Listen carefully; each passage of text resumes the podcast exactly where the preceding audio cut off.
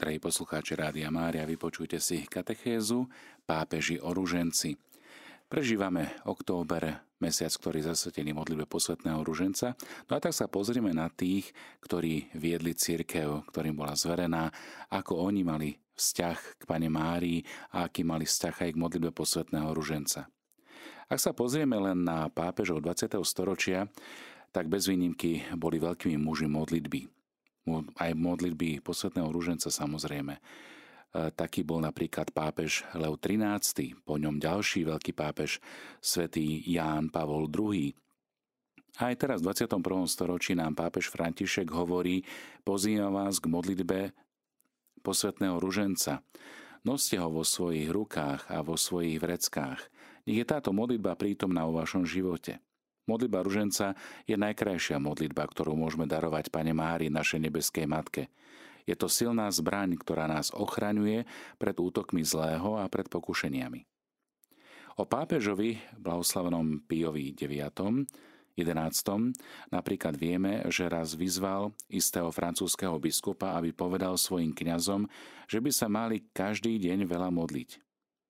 Povedzte im, že pápež sa svoj ruženec modlí každý deň Pápežov deň sa nekončí, kým sa nepomodlí posvetný ruženec. To isté mohol rovnako povedať aj o svetom Pavlovi VI, ktorý v roku 1967 ako prvý pápež putoval do svetine kráľovnej posvetného ruženca do Portugalska, do Fatimy.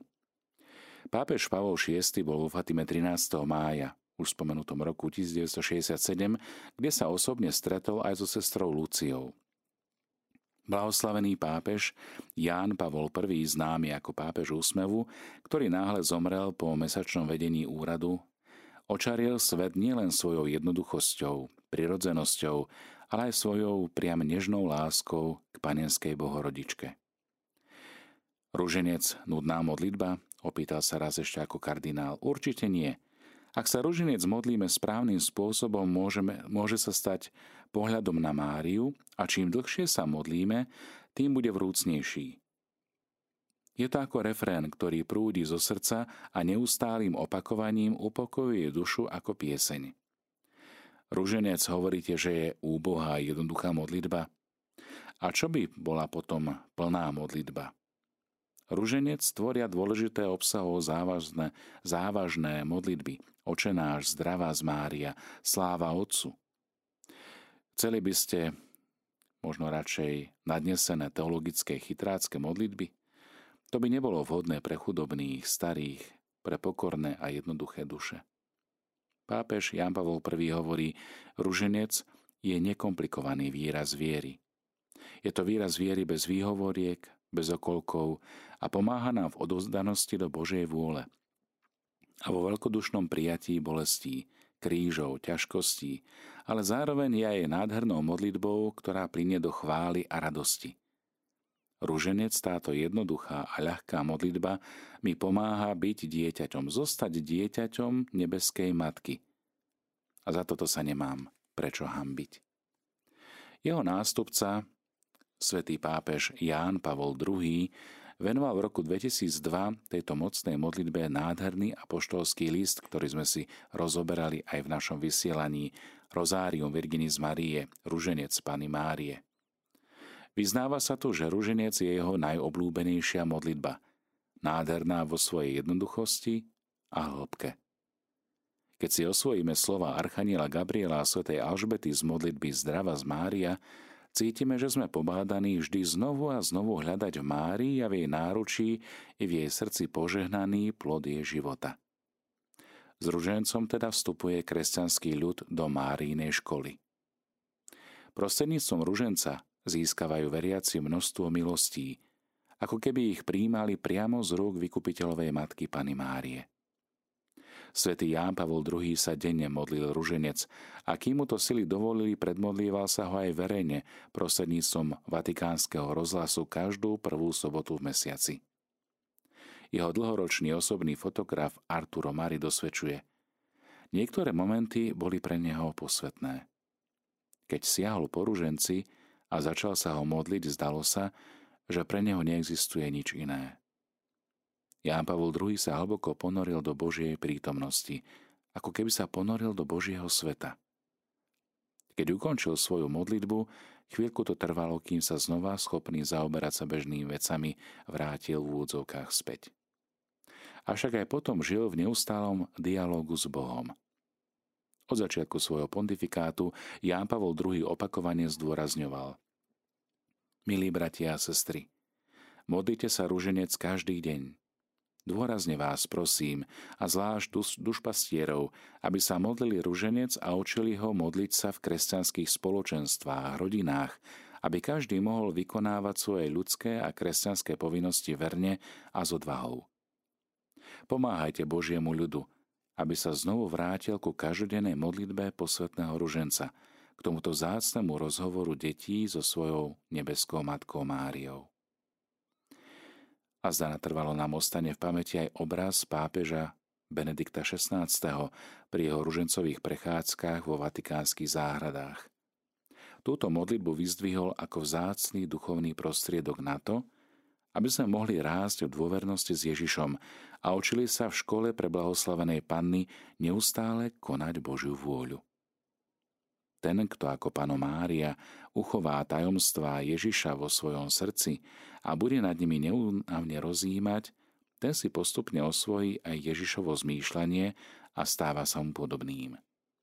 Inšpirujme sa teda, milí priatelia, týmito nádhernými príkladmi zo života pápežov, pápežov ruženca. Pre nich bola táto rutinná modlitba denným chlebíkom – ale zároveň bola aj ponorením sa do hlbokého tajomstva Krista. Rozímali nad jeho radostnými, bolesnými, slávnostnými či tajomstvami svetla. Ježiš bol tak prítomný skrze tajomstvo, ktoré komunikoval aj skrze túto modlitbu. Nech nám teda modlitba posvetného ruženca je nielen zácným stretnutím sa s pánom, ale nech aj vovedením do tajomstva Krista. On ktorý komunikuje lásku svojho nebeského Otca prostredníctvom svojej matky, Pany Márie.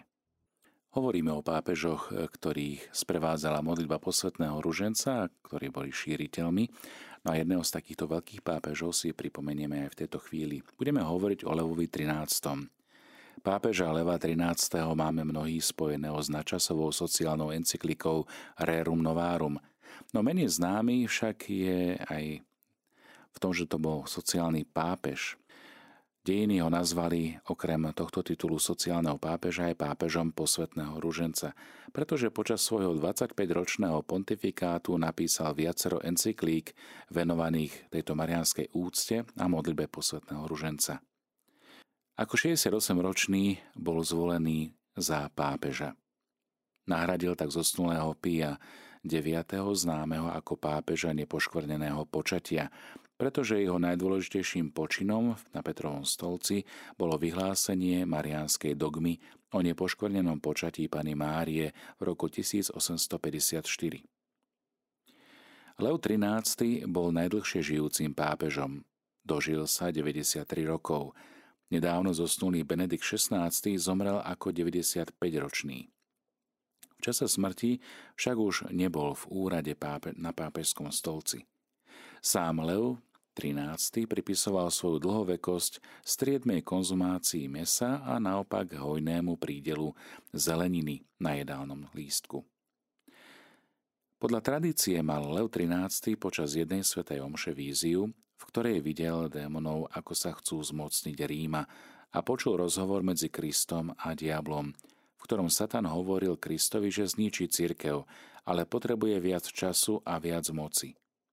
Kristus sa ho spýtal, koľko času potrebuje, na čo si Satan vyžiadal 75 až 100 rokov. Bolo to práve 13. októbra 1884.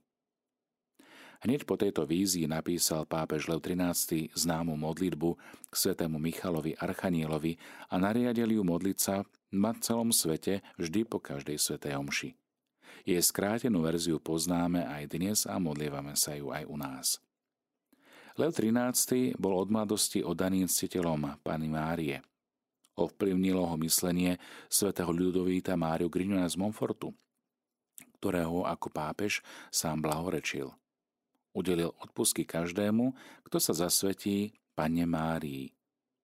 Ďalším sprievodcom na ceste k Márii sa pre ňo stalo dielo blahoslaveného Bartolomea Longa z Pompeji.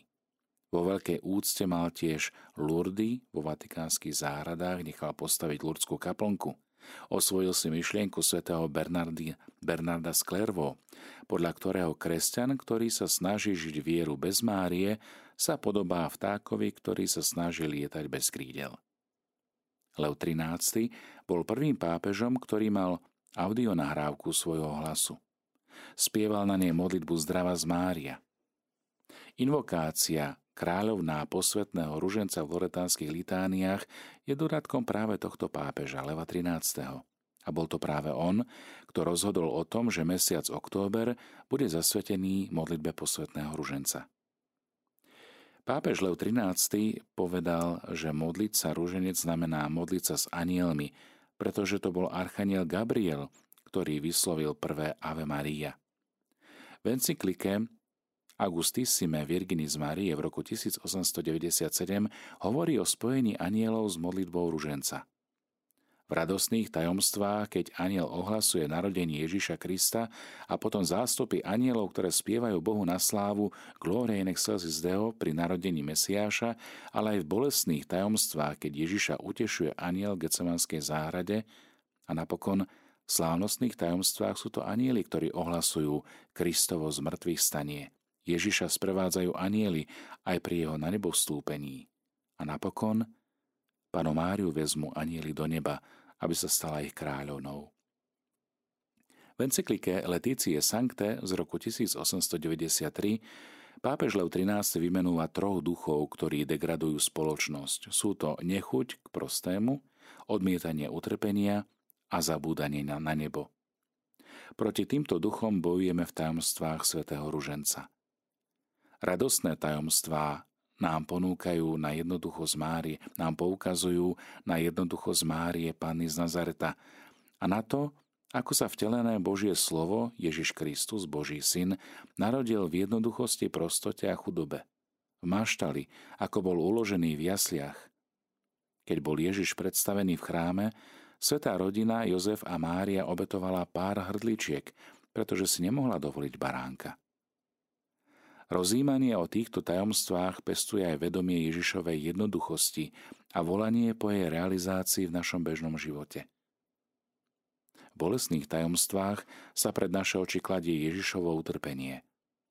Ak spoločnosť odmieta utrpenie, treba sa pozrieť na Ježiša, ktorý na seba vzal utrpenie celého ľudstva za spásu všetkých.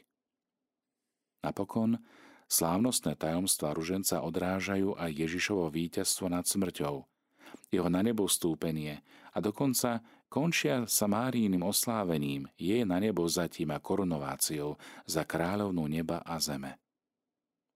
Milí priatelia, modlitba svätého Ruženca nás zameriava na tajomstvá neba.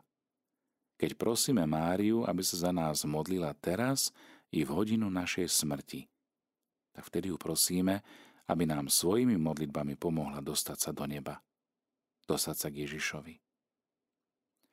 Ruženec je najdokonalejšou formou modlitby a najúčinnejším prostriedkom na dosiahnutie väčšného života. Ruženec je liekom na všetky naše zlá, prameňom všetkých našich požehnaní. Preto neexistuje dokonalejší spôsob modlitby ako ruženec, ktorý nám odozdala Mária, prostredníctvom svätého Dominika. Milí priatelia, tento pohľad na životný príklad svätého Otca je Leva 13. môžeme definovať ako pápeža, ktorý bol oddaný modlitbe posvetného ruženca, ako bol oddaný Pane Márii. A týmto oddaním sa jej bol vnímavý aj na to, čo hovorí jej syn. Skúsme sa inšpirovať aj jeho príkladom dnešný deň.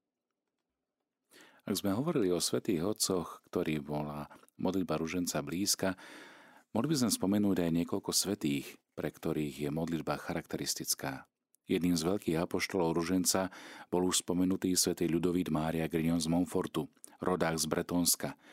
Žil v 17. storočí na prelome 17. a 18. Jeho horlivosť, temperament a odhodlanie nezniesli žiadnu polovičatosť. A keď jeho osobitná cesta je naozaj inšpirujúca aj po mnohých rokoch. On hovoril vždy a vo všetkom cez Máriu k Ježišovi. A toto bolo inšpirujúce aj pre Jána Pavla II. Totus tus Mária, celý tvoj Mária. Per Máriam ad Jezum. Vždy a vo všetkom cez Máriu k Ježišovi. Samozrejme, pre mnohých bol tento citát či výrok kameňom úrazu. Ako 27-ročný novokňaz napísal tieto slová. Preniká ma veľká túžba a chcel by som, aby všetci milovali Ježiša a jeho najsvetejšiu matku Máriu. Ako chudobný kňaz chcem vidieckému obyvateľstvu vysvetľovať katechizmus a hriešnikov viesť k úcte k Pane Márii. S týmto cieľom apoštolský misionár s pápežským mandátom a s veľkým úspechom uskutočnil vo Francúzsku viac než 200 rozsiahlých ľudových misií, pričom jeho hlavnými zbraniami boli kríž a rúženec. Apoštol Pani Márie sa nielen sám s veľkou obľubou modlil posvetný rúženec, ale všade, kam prišiel, zakladal ružencové bratstvá, do ktorých vstupovalo veľké množstvo ľudí. A boli to práve jeho ohnivé kázne o význame a dôležitosti tajomstiev ruženca, ktoré priniesli neporovnateľné dobro. Napríklad v meste La Rochelle, ktoré bolo vtedy známe protestantské mesto, jeho priateľ Jean-Baptiste Blaine rozprával, ako raz po jednej prednáške Ľudovít Mária Grignon kládol aj učiteľkám na srdce modlitbu posvetného ruženca. Požiadali ho, aby sa s nimi pomodlil ruženec, tak ako sa zvykne modliť on. A on sa modlil tak vrúcne a s takou veľkou láskou k pane Márii, že mladé dámy sa s ním pomodlili celý žaltár v zmysle 15 tajomstiev. Odvtedy ho volali ten kňaz s dlhým ružencom. Ľudový nosil totiž ruženec s 15 tajomstvami a modlil sa ho každý deň. Aj toto bol obraz, akým spôsobom prináležal ku dominikánskej reholi ako terciár. Vie sa o ňom, že opätovne pozbudzoval istého hriešnika, aby neochvejne dôveroval v premieňajúcu sa silu ruženca. Ak si na okraji priepasti, alebo si už jednou nuhou v priepasti, ak si zapredal svoju dušu zlému, alebo si zarytý kacier, či skôr, ak sa obrátiš, ak sa budeš denne modliť zbožne ruženec, zachrániš sa. Až do konca svojho krátkeho života, zomrel ako 43-ročný, prešiel tento potulný misionár pešo niekoľko tisíc kilometrov po dedinách a mestách, aby ubezpečil obyčajných ľudí i duchovenstvo, že Mária je tou najbezpečnejšou a najrýchlejšou cestou k Ježišovi. Hovorieval, denne sa modlite ruženec. Ak máte čas, pomodlite sa všetkých 15 tajomstiev. Nič neposilnie Božie kráľovstvo v nás tak silno a intenzívne, ako rozímavá modlitba Márino ruženca. Aj po jeho smrti sa zanechali známe modlitby, listy, ktoré nechával svojim duchovným synom a dcéram. Aj po svojej smrti zanechal svätý Ľudovít Mária stopu na celých generáciách kresťanov vo Francúzsku. Napríklad takmer o storočie neskôr, keď sa zbožní ľudia na pobreží Vendée v západnom Francúzsku odvážne postavili na odpor bezbožnej revolúcii, všetci nosili na krku rúženec a spievali marianské hymny a piesne, ktoré zložil práve svätý Ľudovít Mária Grignon z Montfortu. Toto je jeden z príkladov, akým spôsobom táto modlitba bola prítomná v živote svetca. Pozrime sa na ďalší. Svetý Klement Mária Hofbauer – veľký apoštol Viedne a Varšavy, ktorý napriek krutému prenasledovaniu úspešne rozšíril rád redemptoristov, na sever od Alp rád hovorieval tieto slová. Milí priatelia, ruženec je moja knižnica, pretože táto jednoduchá modlitba s rozímaniami sa podobá knižnici s mnohými tisíckami kníh o tajomstvách našej viery. Svetý Klement uisťoval – Modlitbou ruženca som dosiahol všetko, čo som si prial. Všetko, čo bolo v zhode s Božou vôľou. Naozaj to boli najkrajšie obrátenia, najmä obrátenia umierajúcich. Mária Riziová, neter veľkého básnika, sa raz stretla s úplne vyčerpaným pátrom Klementom Mária Hofbaverom, ktorý jej rozprával, že bol na predmestí Viedne u istého chorého, ktorý sa 17 rokov nespovedal a napokon predsa zomrel s hlbokou ľútosťou. Áno, keď niekto býva ďaleko na predmestí, je to dobre, lebo vtedy mám čas pomodliť sa cestou ruženec a nespomínam si, že by sa nejaký hriešnik nebol obrátil, keď som sa predtým nepomodlil ruženec. Tento dobrý pastier duší pomohol v najdôležitejšej hodine ľudského života. Pomohol viac ako dvom tisíckam chorých a umierajúcich počas 12 rokov svojho pôsobenia vo Viedni. Svetý Klement Mária Hofbaver bol pevne presvedčený, že nikto sa nedosahne, že nikto sa nedostane do neba inak, než cez príhovor Pany Márie. Zo života svätého Pátra Pia, ktorého mnohí naši poslucháči dôverne poznajú, kniaza, ktorý bol poznačený Kristovými ranami, vieme, že mal dar nepretržitej modlitby. A iste v tejto modlitbe mala významné miesto aj modlitba posvetného ruženca, ktorý bolo vždy vidieť v jeho rukách alebo na zápestí.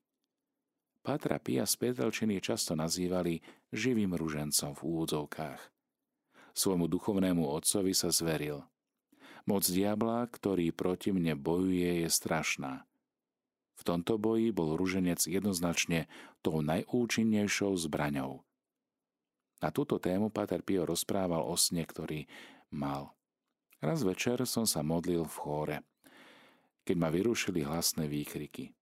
Prichádzali z námestia pred kostolom. Prišiel som k oknu a uvidel som vonku hlučný dav ľudí, ktorí ako zmyslov zbavení kričali Preč s Ježišom, preč s Pátrom Pijom. Potom som sa stiahol a hovoril som o tom s panou Máriou. Mária mi dala malú zbraň, veľmi malú. Takú malú, že by sme ju mohli ukryť aj vo vlasoch. Vrátil som sa k oknu a ukázal som ju pred davom. Kýval som ňou sem a tam. Vtedy všetci padli na zem, ako by omdleli. Ale ja som išiel sa modliť a po chvíli som znova počul hlasy z námestia. Opäť som pristúpil k oknu a uvidel som obrovský dav. Vtedy som veľmi hlasno zakričal, kto ste? A oni volali, nech žije Ježiš Kristus, nech žije jeho svetá matka, Panna Mária, nech žije Páter Pio. Ach, vy ste moje drahé duchovné deti, odpovedal som tak sa vždy modlite posvetný rúženec a nikto vám nebude môcť skriviť ani vlas na hlave. Ak Páter Pio pri ukladaní sa k spánku nenašiel hneď jeden zo svojich ružencov, ktoré mával uložené pod vankúšom alebo v blízkosti na nočnom stolíku alebo na iných miestach, že sa veselo obrátil na Pátra Honoráta, ktorý mu pomáhal počas posledných štyroch rokov života a požiadal ho Honoráto, podaj mi moju zbraň, predvečer svojho duch- odchodu do väčšnosti Páter Pio kládol svojim duchovným deťom na srdce tento testament. Milujte Panu Máriu a starajte sa o to, aby bola milovaná. Každý deň sa modlite ruženec. Milí priatelia, teda aj tieto príklady svetých sú pre nás inšpiráciou. Za poštolskej exhortácie Marialis Kultus svätého pápeža Pavla VI o správnom spôsobe a rozvoji uctievania blahoslavenej Pany Márie. Veniec, čiže ruženec pre blahoslavenej Pany Márie, možno nazvať súhrnom celého Evanielia, lebo z Evanielia sa čerpajú ružencové tajomstvá a hlavné formuly. Ďalej z Evanielia, keď sa pripomína radostné anielské pozdravenie a nábožný súhlas Márie, veriaci čerpajú inšpiráciu, ako sa majú nábožne modliť ruženec. Napokon primeraným opakovaním anielského pozdravenia sa predkladá jedno zo základných tajomstiev Evanielia, a to je tajomstvo vtelenia slova, o ktorom sa uvažuje vo zvlášť dôležitej chvíli, keď aniel Gabriel zvestoval posolstvo Márii. Okrem toho sa lepšie pochopilo, ako ruženec usporiadane rozvíja a dáva najavo, akým spôsobom sa Božie slovo z milosrdného rozhodnutia Božieho zapojilo do ľudských osudov a uskutočnilo tak dielo vykúpenia. Ježiš, ktorý prichádza ako slovo Otca. Toto rozhodnutie, Božie rozhodnutie, zapojilo do ľudských osudov a uskutočilo tak dielo vykúpenia. Veď v Ruženci sa príhodne po poriadku uvažuje o základných spasiteľných udalostiach, ktoré sa uskutočnili v Kristovi. Od panenského počatia Božieho slova a tajomstie Ježišovho detstva až po vrcholné veľkonočné udalosti, to jest umúčenie a slávne skriesenie. Ich účinky v rodiacej sa cirkvi na slávno zoslania Ducha Svetého na Turíce, ale aj samotnej Pane Márii, keď po tomto pozemskom vyhnanstve bola s telom i dušou vzatá do nebeskej vlasti. Pochopilo sa i to, že zadelenie ružencových tajomstiev do skupín úplne zodpovedá časovému postupu udalostí a najmä predkladá spôsob, akým sa pôvodne viera ohlasovala – Okrem toho tajomstvo Kristovo sa predkladá tým istým spôsobom, ako ho chápe aj svätý apoštol Pavol v slávnom hymne v liste Filipanom, v ktorom ohlasuje poníženie, smrť a povýšenie Ježiša Krista Božieho Syna. Ruženec sa teda opiera o evanielium a jeho stredobodom je tajomstvo vtelenia a ľudského vykúpenia. Preto je to vonkoncom kristologická modlitba – Veď najvlastnejšia zložka ruženca, litániové opakovanie anielského pozdravu Zdrava z Mária, premieňa sa na neprestajnú chválu Krista. Na Krista ako na najvyššiu métu a na centrum tajomstva sa stiahuje anielovo posolstvo a pozdrav krstiteľovej matky. Požehnaný plod tvojho života. Ba opakovanie zdrava z Mária je ako keby osnovou, na ktorej sa rozvíja kontemplácia každého jedného tajomstva jednotlivo, ale aj tajomstva Krista ako celku. Lebo Ježiš, ktorý sa spomína v každom zdravase, je ten istý, ktorého po poriadku predkladajú pripomínané tajomstva ako Syna Božieho a Syna Pany Márie, ktorý sa narodil v Betlemskej jaskyni, ktorého matka v chráme obetovala, v chráme našla predkladajú ho ako chlapca, ktorému záleží na tom, čo patrí jeho otcovi. A zároveň predkladajú ho ako vykupiteľa ľudí v smrteľných úzkostiach Gecemanskej záhrade, zbičovaného a korunovaného tréním, krížom obťaženého a zomierajúceho na vrchu Kalvárie, ako aj skrieseného z mŕtvych, vystupujúceho do slávy Otca, aby napokon zoslal tešiteľa a dary Ducha Svetého. Je všeobecne známe, že podľa dávnej obyčaje sa v každom zdravase k menu Ježiš pridáva tajomstvo, ako keby taká doložka pripomínajúca predkladané tajomstvo kontemplácie, aby sa tak napomáhala rozímanie a kontemplácia mysel sa zhodovala s hlasom. Táto obyčaj sa v niektorých krajoch podnes zachováva a je to dobre. Ďalej sa väčšmi pocitovala naliehavá potreba pripomenúť popri účinnosti modlitby ruženca ako modlitby chvály a prozby aj inú jeho podstatnú zložku, a to je kontemplácia. Bez nej je ruženec telo bez duše a vystavuje sa nebezpečenstvu, že sa jeho recitovanie stane iba roztržitým a bezduchým opakovaním formuliek, ktoré je v rozpore s týmto napomenutím Ježiša Krista. Keď sa vymodlíte, nehovorte veľa ako pohania, ktorí si myslia, že budú vypočutí pre svoju mnohovravnosť. Ruženec si totiž svojou povahou vyžaduje pokojný spád v recitovaní, akúsi zahlbenú zdlhávosť, čo zároveň uľahčuje modliacemu rozímať o tajomstvách Kristovho života a nazerať na ne ako keby srdcom tej, čo bola pánovi zo všetkých najbližšia. To sprístupňuje nevyspytateľné bohatstvo tajomstiev modlitby ruženca. Modlíme sa. Dobrotivý Bože, Tvoj jednorodený syn nám svojim životom, smrťou a zmrtvých staním získal väčšnú spásu.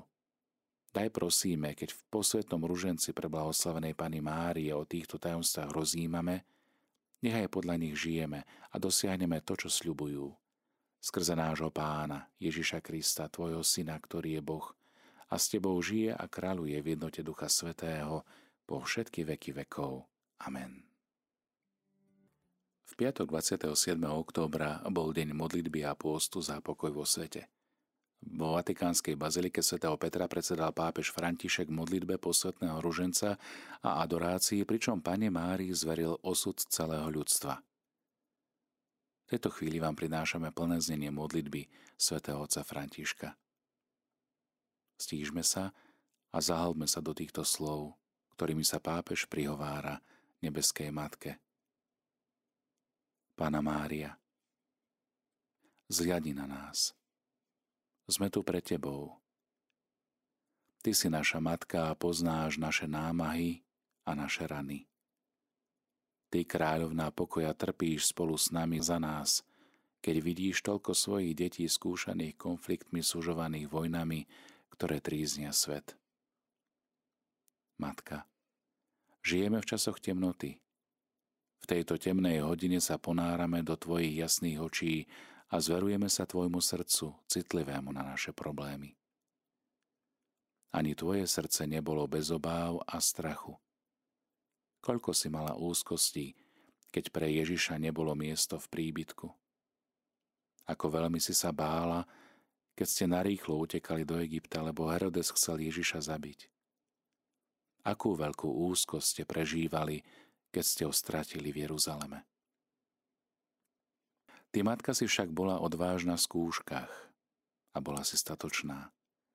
Dôverovala si Bohu a na znepokojenie si odpovedala starostlivosťou, na strach láskou, na úzkosť obetov. Matka neustúpila si, ale v rozhodujúcich chvíľach si prezala iniciatívu. Ponáhľala si sa k Alžbete, na svadbe v Káne Galilejskej si vyprosila prvý Ježišov zázrak vo večeradle si zjednotila učeníkov. A keď na Kalvárii tvoju dušu prebodol meč bolesti, ty, matka, pokorná a silná žena, predkala si s veľkonočnou nádejou aj noc utrpenia. Teraz matka opäť sa nás ujmi v týchto časoch zmietaných konfliktmi a pustošených zbraňami obráť svoj milosrdný pohľad na ľudskú rodinu, ktorá stratila cestu pokoja, ktorá uprodnostnila Kaina pred Ábelom a stratiac zmysel pre bratstvo, nenachádza ozdušie domova. Prihováraj sa za náš svet, nebezpečenstva a zmetku. Nauč nás príjmať a starať sa o život, o každý ľudský život. Mária, Mnohokrát si nám Ty prichádzala v ústrety s prozbou o modlitbu a pokánie. My sme však boli zaujatí vlastnými potrebami a rozptýlení mnohými svetskými záujmami. Boli sme hluchí k Tvojim pozvaniam. Ale Ty, ktorá nás miluješ, nezdávaj to s nami. Matka, vezmi nás za ruku a ved nás k obráteniu. Učiň, aby sme Boha dali opäť na prvé miesto. Pomôž nám zachovať jednotu v cirkvi a byť tvorcami spoločenstva vo svete. Pripomeň nám dôležitosť našej úlohy, daj, aby sme sa cítili zodpovedný za mier, povolaný modliť sa a adorovať, prihovárať sa a vynahrádzať za celé ľudstvo. Matka, sami to nedokážeme, bez tvojho syna nezmôžeme nič urobiť. Ty nás však opäť privádzaš k Ježišovi, ktorý je našim pokojom.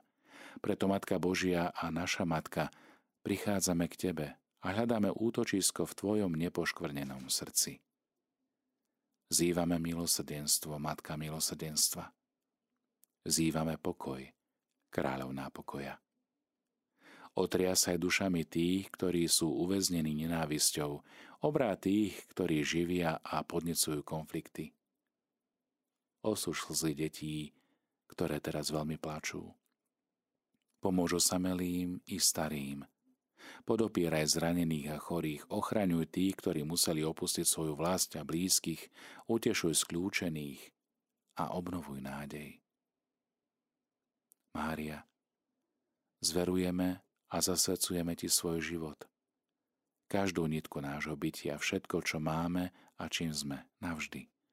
Zasvedcujeme Ti církev, aby svedčila svetu Ježišovej láske, aby bola znamením svornosti a nástrojom pokoja. Zasvedcujeme Ti náš svet, zvlášť zasvedcujeme krajiny a regióny zmietané vojnou. Verný ľud volá k Tebe, zornica spásy. Matka, otváraj záblesky svetla v noci z konfliktov. Ty, príbytok Ducha Svetého, vnúkni vodcom národov cesty pokoja. Ty, Pani všetkých národov, zmier svoje deti, zvádzané zlom, zaslepené mocou a nenávisťou. Ty, ktorá si každému blízka, zmenšuj naše vzdialenosti. Ty, ktorá máš súcit so všetkými, nauč nás starať sa o druhých. Ty, ktorá zjavuješ pánovu nežnosť, urob nás svetkami jeho útechy.